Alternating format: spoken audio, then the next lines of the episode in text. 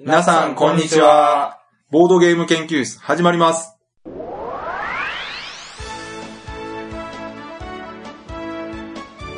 このウェブラジオは、ボードゲーム歴の浅いメンバーがボードゲームについてワイワイガヤガヤ話す内容となっております。私が第一研究員の川崎です。第二研究員の吉田です。第三研究員の直江です。よろしくお願いします。はい、お願いします。はい。というわけで今回は、はい、まず、うん前回ね、はい、急遽コラボ企画として行った、うん。ドイツ年間ゲーム大賞。ゲーム大賞。はい、予想しよう。はい、はい。スペシャル。うんまあこれやってですね、はい、で、えー本編、はい、10days テレビ。はい、予想うん放送流れまして、はい。ご覧になった方もいらっしゃると思いますけども、うん。見ました？吉田さんと田中さん。私も、私はもうリアルタイムで、はい、拝見しましたね。見ました見ました。後から録画で。はい。そうなんですよね。あの、リアルタイムで見た方もいると思いますけど、録画されてますんで、うんはい。あの、見逃した方はこちらからあの見ること可能なので、また、ブログからリンク貼っておきますので、そちらから見ていただけたらなと思います。あ、はい。なかなかね、あの、そうそうたるメンバーの中に我々入れていただいて、そうですね。まあ、我々のね、こう、浅い予想といやー、は、そうですね。まあでも吉田さんと直江さんまだコメントを書いてた方ですからね。僕かなり軽くコメントそうでしたっけ？そうですよ。私さらっと流されてましたけど、あの吉田さんと 直江さんは結構ね、清水さんと田中さんがいじってましたんで、そうです、いじっていただきました。はい。まあ、この辺もね、あの、楽しみに聞いていただけたらなはいと。思いますけど。ほんまにこう、競馬風のこう、なんかコメントが面白い。そうですね。田中さん結構競馬好きなんですね。うんね、ううんん。あの、インブリードのくだりなんか面白かったですね。面白かった。うん。まあだから、今回はね、ノミネートされるものをまず予想するという感じで、そうですよね。はい、は。はいで、今後、えー正式に、それぞれの部門、えー KDJ、SDJ、うん。で、放送ではしてませんでしたけども、キッズ大賞はい、はい、はい。含めて、それぞれに3本ずつノミネート作品が発表されるんですかね。うんそうですね。で、その中から一つ大賞を決めるとはい。いうことで、うん。そのノミネート作の発表がもうすぐなんですかね。近々、うん来あるみたい。け？なんか、多分21日あたりにうん。うんうん。うん。まあ、また、ツイッターとか、その辺でうん発表があるとは思いますけど。はい。で、そうなったら次は、じゃあこの中からどれが対象になるかという、また予想の楽しみも出てきますので、はい、はい。興味のある方はぜひ、ね、予想していただいて、はい。まあ我々も予想が当たったら大いに自慢しよううん。ということでね。前も言ってましたけどね、ノミネートは3作品ですから。うん。まあ、これ3人でやってる強みが出るわけですよ。あー、まあ確かにね他の人よりはね、3×3 本ずつ予想したら9本予想してますから、そうそうそかなり高確率だ。でも被ってるからな、なんも。まあまあ、というわけで。はい。え、こちらの方もよろしくお願いします。はい。お願いします。でですね、今回のはい。テーマ。はい。まあ、ここ最近あのうーん。いろんなイベントが立て続けにありまして、うんはい。普通のこう、テーマ会というかね、うん。うんうんうん。全然できてなかったんですよね。そうですよね。うん。で、まあ、やはり我々のはい。初心に変えるという意味も含めまして、はい。テーマ会をやりますか。やりましょうん。はい。う。で、テーマの方は、あの、うん。今年のね、初めの方で、いろいろいただきましたよね。はいはい、いはいいただいた中から、うん。どれかまあ選んではい。やっていこうかなと思うんですけども、はいはい。えー今回はですね、うんまあ、あのー吉田さんも直江さんも、うん。今日はいろいろイベントがあって、はい。もう疲れてるということで、早く寝たいと。そうそうそう。ね。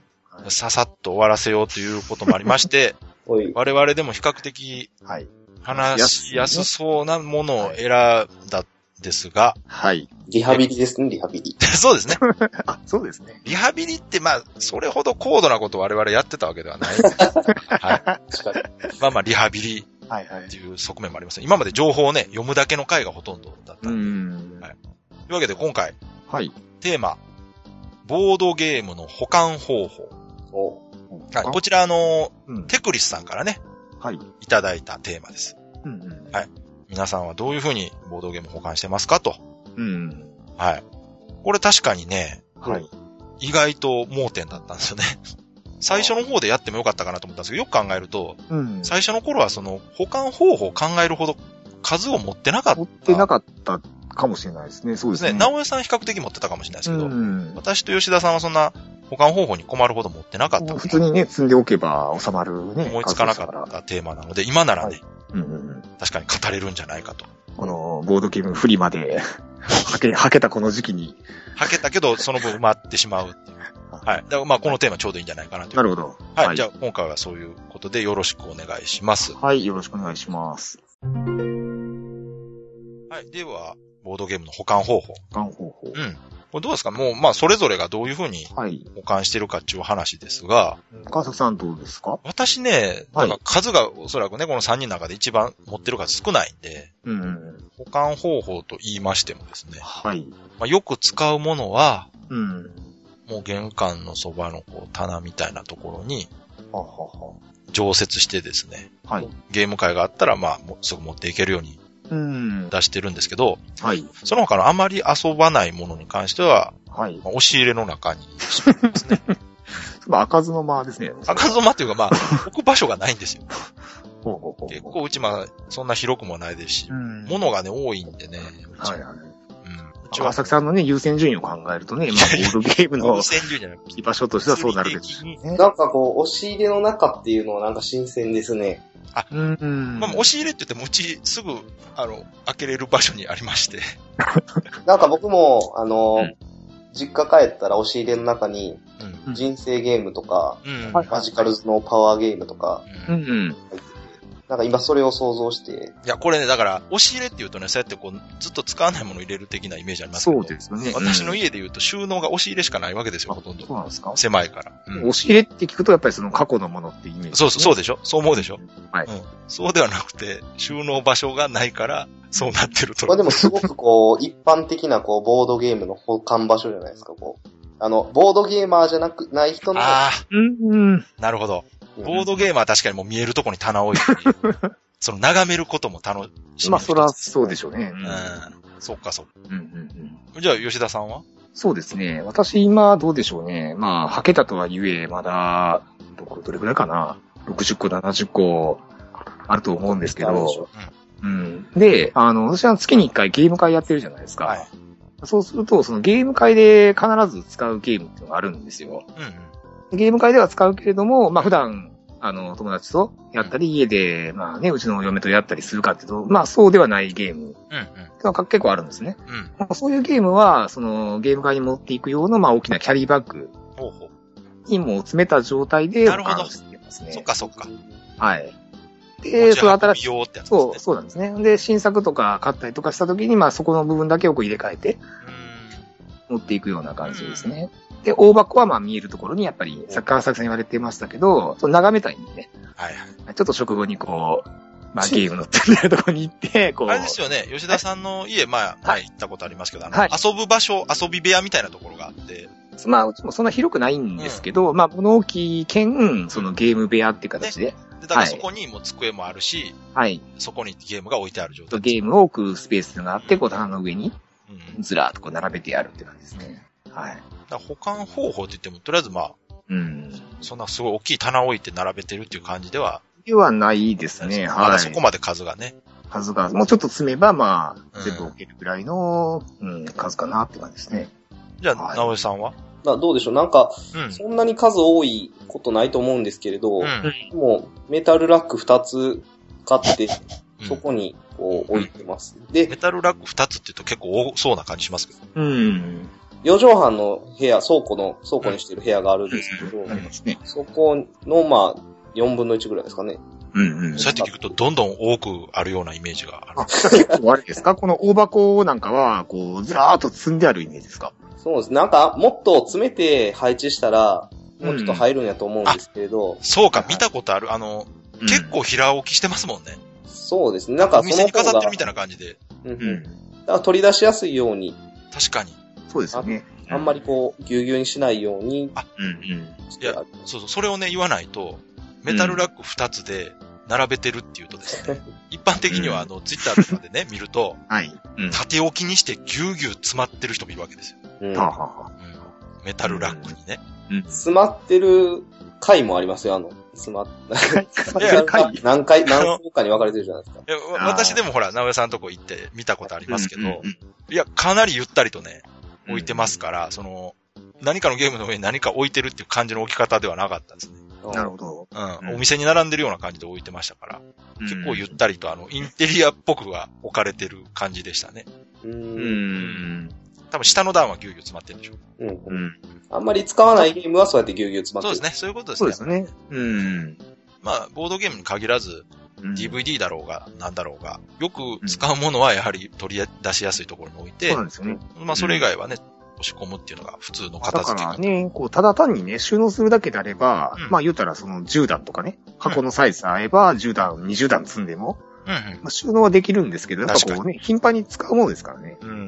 うん。そうするとやっぱり高くてもまあ3段、4段そうですね。ぐらいにしないと、こう取り出せないですよね。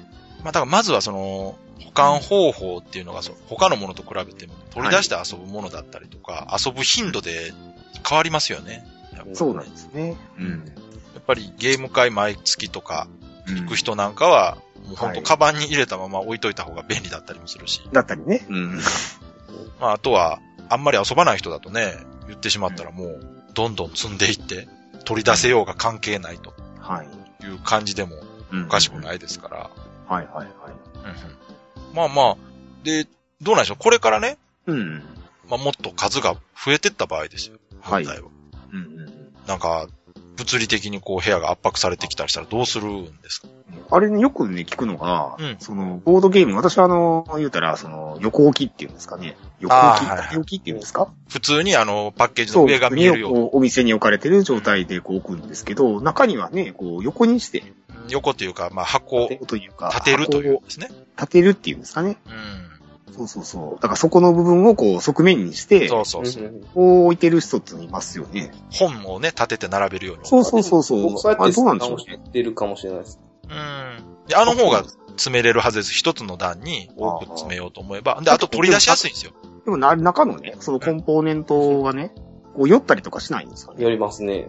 まありますよねただあの方が、うん言ったらほら、上に積んでしまうと、下のもん引き出すと、一気に大変じゃないですか。だから縦置きっていうのはまあ、理屈としては合ってるんですけど、うん。その、中身がこうバラバラになるっていう可能性はありますけどね。うん。まあ、大体でもそういう風に置いてる人はまあ、小分けにして、中のもんもはい。袋に一つずつ入れて、まあ、大事にしてるから大丈夫なんじゃないかなと、思うんですけどね。平置きにした方が、やっぱこう、状態は良くなるんですかね。保存状態といか。いうやー、中身のね、そのコンポーネントの詰め方にもよるんちゃいます？あの、うん。ソッフォとかみたいに、一個一はい個専用の凹みがあって、うんそこにこう物が挟まってるようなもんだと、うんうんうん。結構がっつりはい。挟まってますけど、あの例のね、うん。国津屋スペースと呼ばれてる、うん。夢が詰まった、空きスペースの多いゲーム箱だと、うん。やっぱりザラッとね、寄るでしょうね。そうですよね。うん。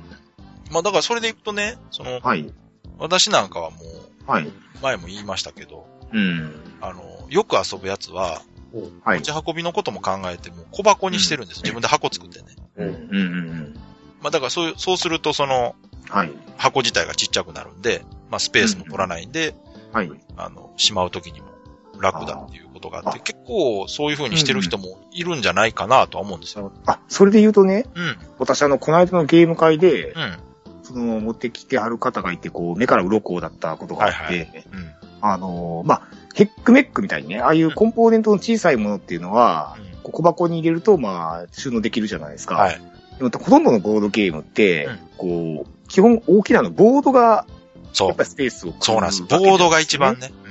ですよね。うん。うん。で、これどうしたもんかなって、こう、いつも悩んでたんですけど、うん。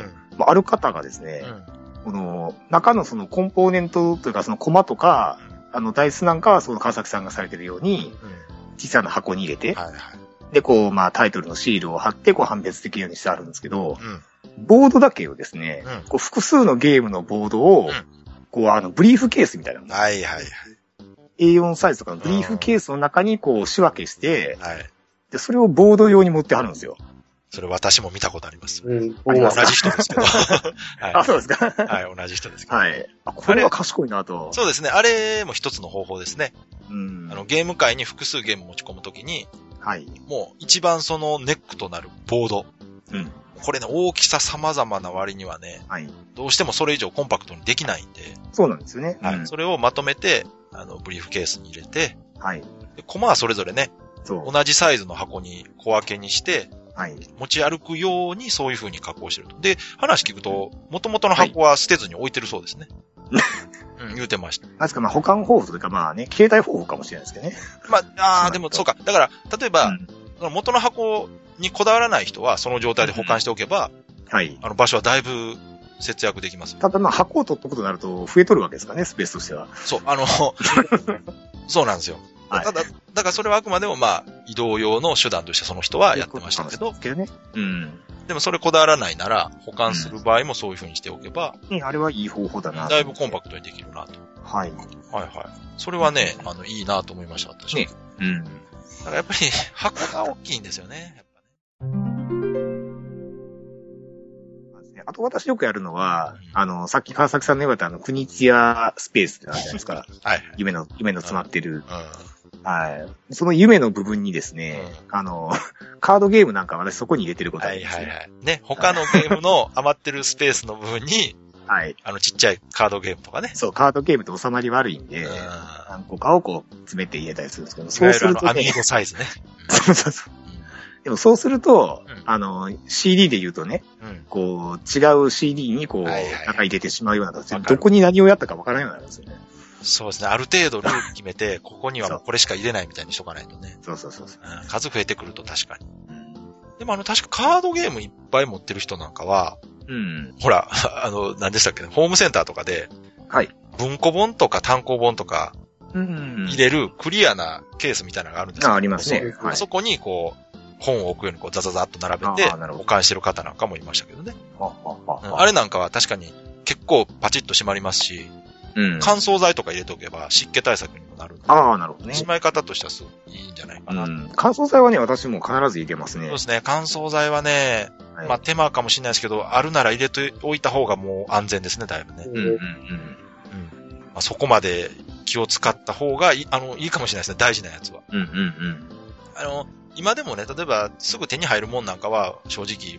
消耗するまで一生懸命遊んで、買い直すっていう手も全然ありだとは思うんですけど、うんうん。やっぱ中にはね、手に入りにくいもんもあるし、うん、まあ言っても、やっぱりね、ヨーロッパのものですからね、ほとんどは。欧そうそうそう米のものですから、こう、湿気に強いように作られてないですかまあら。もちろんね、はい。まあ紙と木ですからね、言うても。そうです。うん、だから本当乾燥剤はね、うん。これ前も言いましたけどね、うんうん確か。あのーできれば入れた方がうん。うん。いいんじゃないかな。これ、わざわざね、あの、数そんなに弦持ってない人なら、うん。わざわざこうまとめて乾燥剤買わなくても、あの、お菓子はいはい買った時とかについてくるやつ置いといて、うんうんうん。あれ、それ使ったりすれば、あの、経済的ですそうし。ですね。あの、私なんかあの、カメラとかね、趣味でやるんですよ。ああ、はいはい。あのカメラコーナーに行けば必ずこう、携帯用のそうそう。だから、あの、本格的に大量にね、はいあ。の、保管する人は、うん。まとめて買った方が安いかもしれないですけど、あそうですね。ちょっとだけの人はね、あのはい。う、ん。お菓子買った時ついてくるやつとか使えますから、シリカゲルとか、必ずついてますんで、してますね。あれ便利ですよ、すごい。うん。うんうん。日本はね、湿気多いから、うん。本当これからの時期特にそうですよ。もうすぐ梅雨入りですけど。あ、お前。うんこれ意外と、だからい、いつもね、遊んでる人はね、まあ、あの、はい風通しがいいというか、うん出したりしまったりしてるから、まあ、川崎さんのようなね、積みゲーマーの方はやはり。奥に入れてる場合はね、あの、はいために入れといた方が、本当にね、長いこと置いてる人なんか、たまにね、出してきたらカビてたっていう話聞くんで、うん、聞きますね。はい。あの結構気をつけた方が。はい。あとね、うん。あの、輪ゴムで止めてるのは危険ですね。あ、はいはいはいはい、危はい。険ですよ、あれは。はい。これ、もう経験した方は絶対やらないと思いますけど、うん、うん。あの、これからね、ボードゲーム集めようとかしてる方なんか、絶対気をつけてほしいんですが、はいカードとかをね、うん。普通の、いいわゆる普通のあの茶色い輪ゴムとかはい、はい。で止めるのだけはもうやめといた方がいいです。そうですね。はい。これ、なぜかというと、あの、はい。溶けます。そうです。はい。で、その、まあ、はい代替品としては、はい。あれですよ、あの、お弁当箱のね、うんあの、バンドですわ。うん。うん。お弁当箱バンド。あの、100円ショップによく売ってるんですようん。うんうん。はい。で、それ布でできてるんでうん、で、こう、ゴムが入ってて。あの、テンデイズゲームさんがね、あの、扱ってる便利ベルトっていう。そう。あれ、大箱のゲームにはいいんですけど、そうですねあの結構小箱のゲームだと、そうそうそう、小箱のゲーム用には、あの、お弁当箱のはい。いや、僕は。僕ちなみに小箱はね、はい。あの、女の人の髪留めのゴムで留めてます。あ、は、は。僕も一緒です。ヘアバンド。あれね、すごい便利なんですよ。あの、はい。ゴムの周り布で覆ってるんで、まあ溶けることもないし。はいはい。で、ある程度の太さがあるんで、その箱自体を傷つけにくいんですよね。ただね、あれね、あの、女性用のあのヘアバンドは、こう、ちょっとこう、円形というか、はいはいはい。厚みがあるでしょ。うん。だからあれ、詰めないんですよ。ああ、あそうかそうか。なるほど。上にね。だからお弁当バンドは、こう、平らなんで、はいはいはい。こう、積むのにも適してるっていう。まあ僕もでもその、持ち運ぶときだけゴムバンドつけてるんで、あ家に置くときはね、あの、あ別に積んどけば。蓋が開くことないから。あくまでも移動用につけてるんですけどね。うんうん。保管する際にはまあ、蓋は別にパカッと開くことはないんで、大丈夫だとは思うんですけど。なるほど。うん。そうやな。あとは、だから、うん。まあ一番はやっぱ、保管方法で言うと、その湿気は結構気をつけた方がいいっはい。ていうのと、そのゴム関係ね。はいはいはい。これは危険だと。うん特にプラスチックとゴムも相性悪いからな。うんうん。プラスチックのパーツゴムで留めてたりしたら、ほんと溶けてくっつきますからね。うん、そうですね。ううんん。あとは、どうでしょうね。あの、箱のサイズとかもね、あある程度こう合わせて積んでおそうかないと。ですよね。この辺がね、バラバラやからな。こう結構ね、こう、大きい箱の上に、こう、中箱とこう置いとくとね、こう、自重でこう、へこむ、へこみがついたりとかするんですよ。ああ、そっかそっか。はい。そっか、大きい箱に、はい。なるほどね。そこだけ凹んでくるんですね。そうなんですよね。はははは。いわゆる、よく言われる。なんだ、クイーンサイズってやつですか？はいはいはい。うん。ああるわ、それ。そうなんですよね。うん。あ、だからその、たくさんね、ゲーム持ってる人のはい。収納方法に関しては、私たちでは想像はつかないですが、まあ前言ったみたいに家もう一軒買うとかね。うん。うん。なんかね、ちょうどね、こう、いわゆる大箱サイズとかね、こう、サイズが合えばいいんですけど、たまにやっぱりね、これ、なんだろう、このサイズっていう箱はあるんですよ。まあね、うん。あの、バラバラな感じがな、まあ、まああれも魅力の一つなんですけどね。う。うんん。そうそうそうそう。まあ、どうですかね。あの、うん。誰か今度ゲストにね、あの、3000個くらい持ってる人に来てもらって、どういうふうに収録してるか聞くっていうね。まあね、そこそこね、こう、避けたの方もいらっしゃいますからね。うん。うん。まあ、軽く聞いたところでは、もう家中、空いてるところには全部ボードゲームが置いてあるみたいな。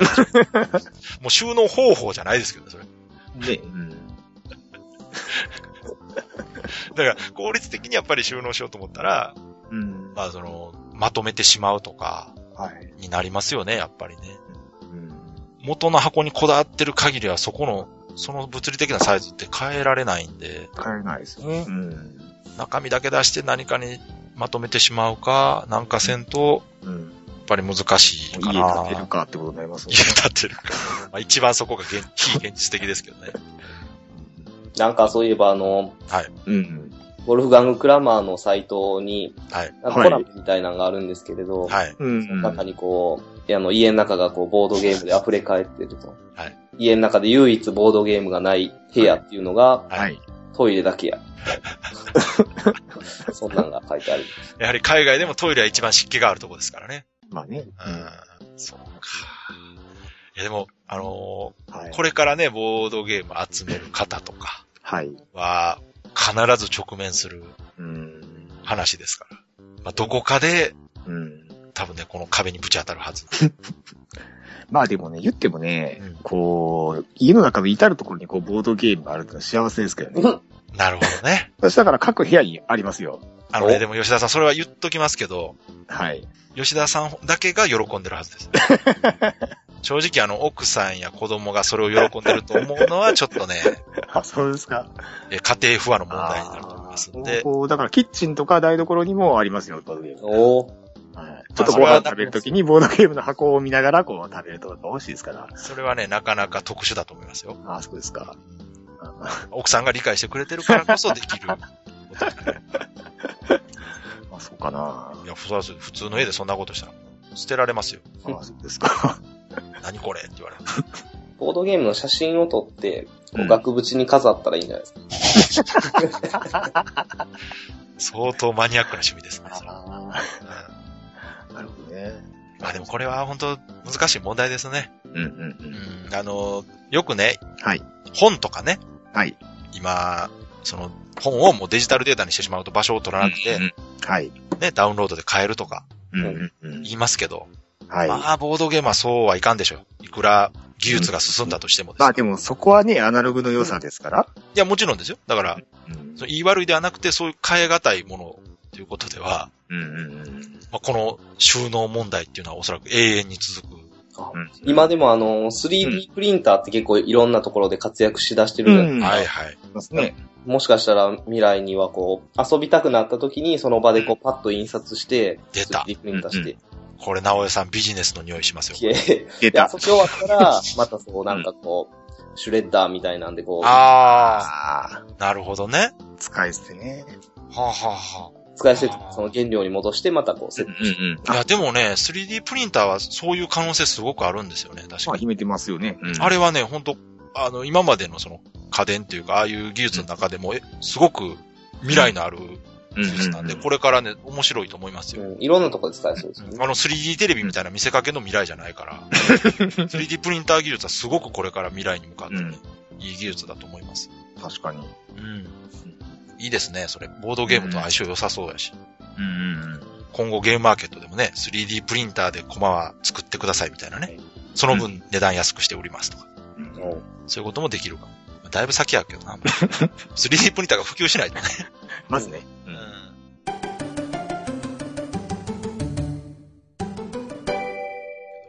ドゲームは箱を捨てないことにはそういうことできない。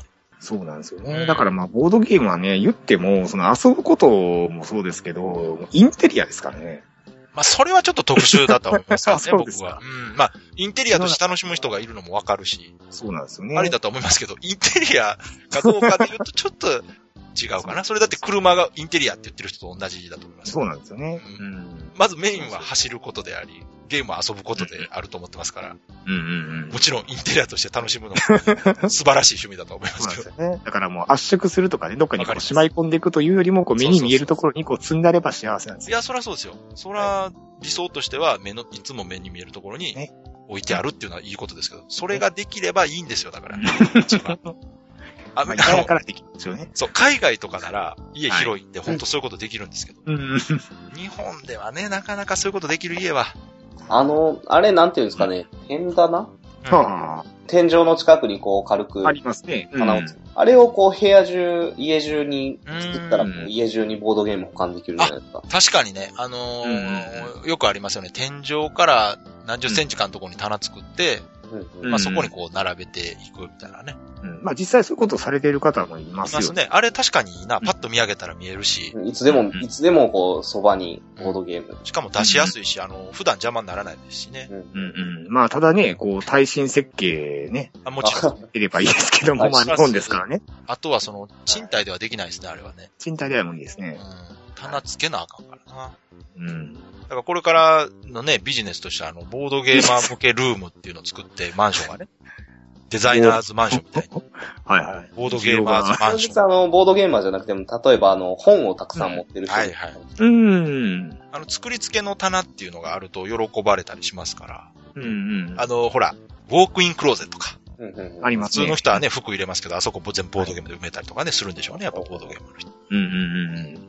今日はどのあうちもだから、うちもだからクローゼットあれですよ。その、開けたら半分ボードゲーム入ってますよそうそう。だから、やっぱそうなってくるじゃないですか。うんうんで吉田さんもだからこれからどんどん増えてったらはい本当にそのあちこちにボードゲームが積まれていくようになるはずなんで。どこの箱をね、どこのこうね、あの、棚開けてもなんか入ってるみたいなことになるんでしょうね。だだからそうなってくると今度は収納方法とか関係ないわけじゃないですか。収納してないんですから、だって。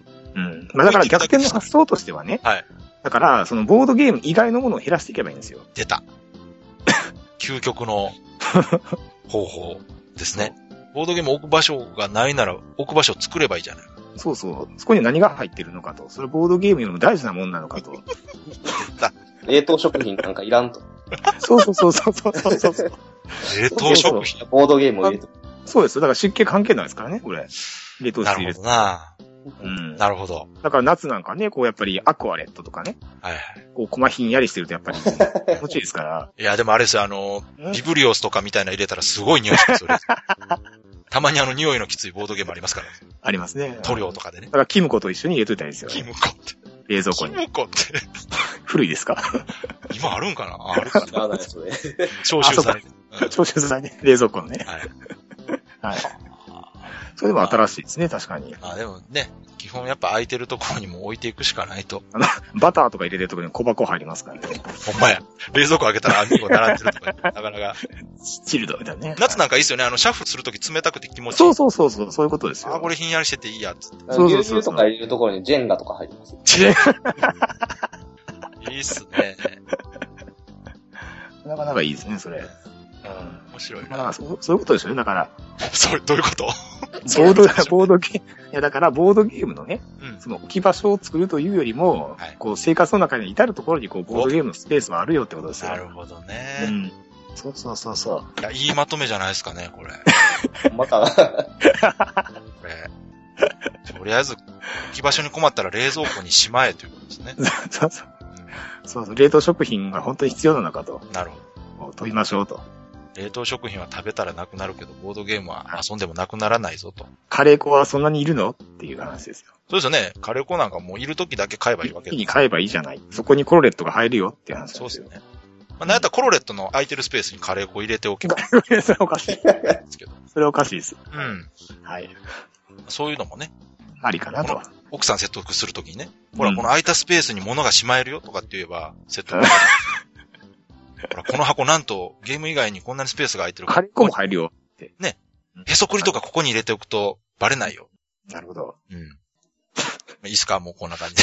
いいでしょう。はい。もういいでしょう。はいだいぶね、頑張って絞り出した感じがしますけどね。うーんはいじ。ゃあ今回はこの辺で。この辺で。はい。怒られますね、これ。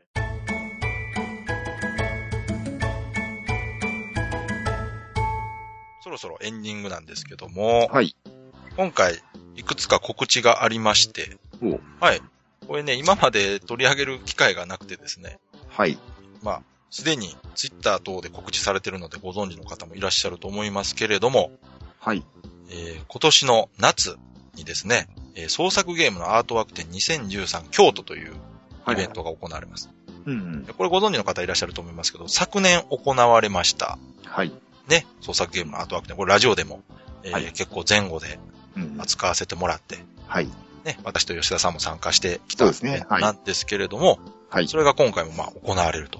で、なるほど。場所もね、同じね、京都の空き館というはい。場所でですね、2013年7月1日から26日まであもう1ヶ月ですね。はい。行われますと。土日は休日で、観覧は無料と。うんうんで展示されているゲームを遊ぶ場合は、えーはい席代として1人250円いただきますということで、えーおそらくね、去年行われたみたいに。どこかの土日でデザイナーさんたちとの交流会とかがまた。行われると思います。今のところまだね、はい具体的な発表はないんで、はい。えーこの辺もまた興味ある方は、えーぜひ行っていただけたらなと。これあのはい。創作ゲーム、ね、いわゆる同人ゲームとか、あのうん。ボードゲーム、ゲームマーケットとかでね、はい売られてるゲームのアートワークに特化したイベントとして、まあそのデザインとかパッケージされてる方の作品を、うん。まあ展示して、はい。みんなにこういうものがあるっていうのを知ってもらおうというこはい。とで。行われるんですが、えっと、またあの、ボードゲーム研究室のブログの方にリンク貼っておりますので、あ、はい興。味ある方はそちらからご覧になってください。はい。はいお願いします。で、もう一つね、はいえ。ーお知らせというか告知がありまして、以前の回でね、ちょろっとお伝えしたんですが、はい。えー東京でフリーマーケット、はい。はい。はい。ね、ボードゲームのフリーマーケットが行われる。うん。関西ではね、ここ2回ほど、先日合わせてね、2回そう目行われて、はい。東京でも行われるということで、第1回ボードゲームフリーマーケットというのが、まあ正式の名前ですね。はい。これ、東京とは言ってますけど、場所がね、川崎なんですよ。あ、神奈川ですね。はい。川崎産業振興会館はい。というところで行われるそうです。うんで、日時が7月の28日日曜日。はい。10時半から16時までと。うん結構長めですね、これ。うん、そうですね。うん。これは、まあ、あの、瞬殺した場合にはだいぶ時間余るんじゃないかなと思うんですけど。まあでも東京ね、関東ですからね、出店される方も参加される方もも多いですけど、もちろん。入場者数もおそらくすごい数。多いでしょうね。うん。ちなみに入場料は無料になってます。はい。はい。で、専用ページも今もう作られてますので、はい。またこちらの方もブログからリンク貼っておきますので、興味あはいる方ご覧ください。はい。はい。もうぜひね、今まだ出店者の方も募集してると思いますんで、うんえー家にたくさんゲームがあって、うん。もう置き場所がなくて困ってると。はい。でも捨てるのは忍びない。うという方はぜひ参加してね、そのゲーム欲しい人に渡るようになるほど。なればいいなと。ね、収納のテーマの話をした後にね、本当ですよ。はい言ってください。新しい収納の方法ですね。自分でうん保管するんじゃなくて、人に保管してもらう。そうですね。あの、いわゆるシェアするってやつですね。うんうん世界中まあシェアすべての人と共有するもの。そういう考え方ですね。そうです。あ人のゲームは俺のゲーム。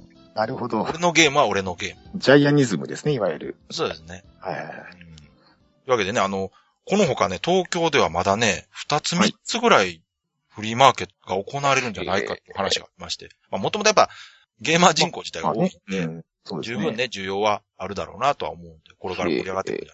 あと、東京以外でもね、はい。行われるという話がありまあし、そうなんですか。た。はい。うんうんうんもうね、東北の方でなんかあるんじゃないかなっていう。ええあ、そうなんですか。ですけど、はい。ここの辺また、もし、正式に何か発表があれば、はい。ちょっと取り上げてみたいなと思うんですけどね。はい。まあ、ぼちぼち盛り上がってますよ。うんうんうん。ね。まあしばらくね、あの、大きなボードゲームのイベントっていうのはもうないので、次は、あれかな、秋のゲームマーケットうんうんぐらいですかね、次を。はい。ね。そうですね。はい。ああ、ちょっと一息つけるんじゃないですかね、あの、ゲーム聞いてる方もね。まあね。うん。まあ我々ユーザーとしてはちょっと寂しいですけどね。いや、でもその間に消化しないと。まあボードゲーマーってね、イベントに参加するのがボードゲーマーではないですから。でも、やっぱその手に入れるっていうか、新しいゲームに出会える場としては、すごい貴重ですし、うんただ、やっぱ遊ぶ時間ないとね。こういうイベントが毎月あったらあったでも大変ですからね。作る方も。うん遊ぶ方もね。まあまあね。うん。まあ、ね、だからじっくり遊んでいただいて。そうですね。6月梅雨ですからね。そうですね、ちょうどもう外ゲ出るのも、はね。うん雨降ってきてちょっと外出るのもなっていう時はね、そうそうそう。家で遊んでいただければうんいいんじゃないですか、まあ、いいんじゃないですか。いいか。これからなんか遊びましょうよ、だから。いや、だから、いや、遊びますよ、それは。はい。うんというわけでね、あのー次回はね、はいまだテーマ決まってないんですが、はい。まだあのーテーマ会でいただいたお便うんりがありますんで、その中からどれか選んで。ね。まあ、はい。こんなゲーム遊んだっていう話もね。そうですね。はい。えでは、えー今回も聞いていただいてあはいりがとうございました。はい、ありがとうございました。はい。それでは皆さん、さようなら。さよなら。